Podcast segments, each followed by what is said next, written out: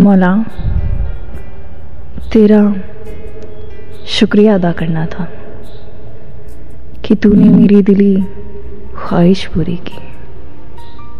मुझे गुलाब का फूल बनाया। मौला मेरी अभी अभी कलियाँ खिलनी शुरू हुई हैं। मैं अपनी यौवन की उम्र में हूँ। मेरी खूबसूरती अपने चरम पर है। मौला, मैं तेरा शुक्रिया अदा कर पाती। इससे पहले एक भंवरा मेरे पास आया और बिना मुझसे पूछे मेरा रस चूसने लगा। मौला, तूने उस भंवरे को मेरा रस चूसने से पहले रुका क्यों नहीं? या तूने मुझे इत्तला क्यों नहीं किया?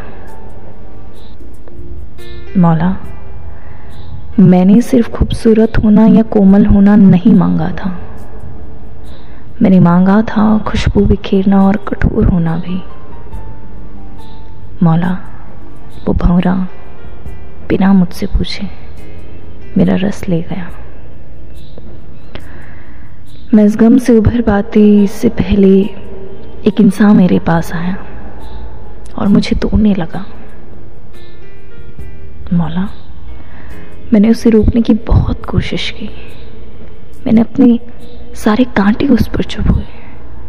पर मौला, वो इंसान ठीठ निकला और आखिर उसने मुझे तोड़ डाला। मौला, मेरी साँसें रुकने लगी, मेरी जान जाने लगी, पर मैंने तुझ पर एतबार बनाए रखा। मुझे लगा कि कहीं तेरा भेजा इंसान मुझे एक नई ज़िंदगी दे। मुझे अपने घर में उगा ले। पर मौला, तेरे भेजे इस इंसान ने तो मुझे एक दूसरे इंसान को दे दिया। बतौर मोहब्बत निशानी। मुझे लगा कि कहीं तेरा भेजा ये दूसरा इंसान मुझे एक नई ज़िंदगी दे। मुझे अपने घर में उगा ले। पर मौला तेरे इस भेजे इंसान ने तो मुझे डायरी में कैद कर डाला। मौला, मेरा बचा सारा रस उस डायरी के पन्नों ने निचोड़ लिया। मौला, मेरा दम घुटने लगा, मेरा रंग उड़ने लगा, मेरी जान जाने लगी, मेरी साँसें थमने लगी। और धीरे धीरे धीरे मौला, मैं मर गई।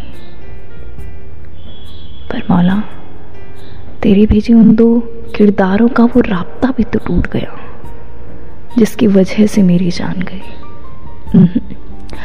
कोई शिकायत या शिकवा नहीं है तुझसे, पर एक सवाल ज़रूर है कि अगली बार तुझ पर एतबार करूँ तो करूँ कैसे? बेहद शुक्रिया।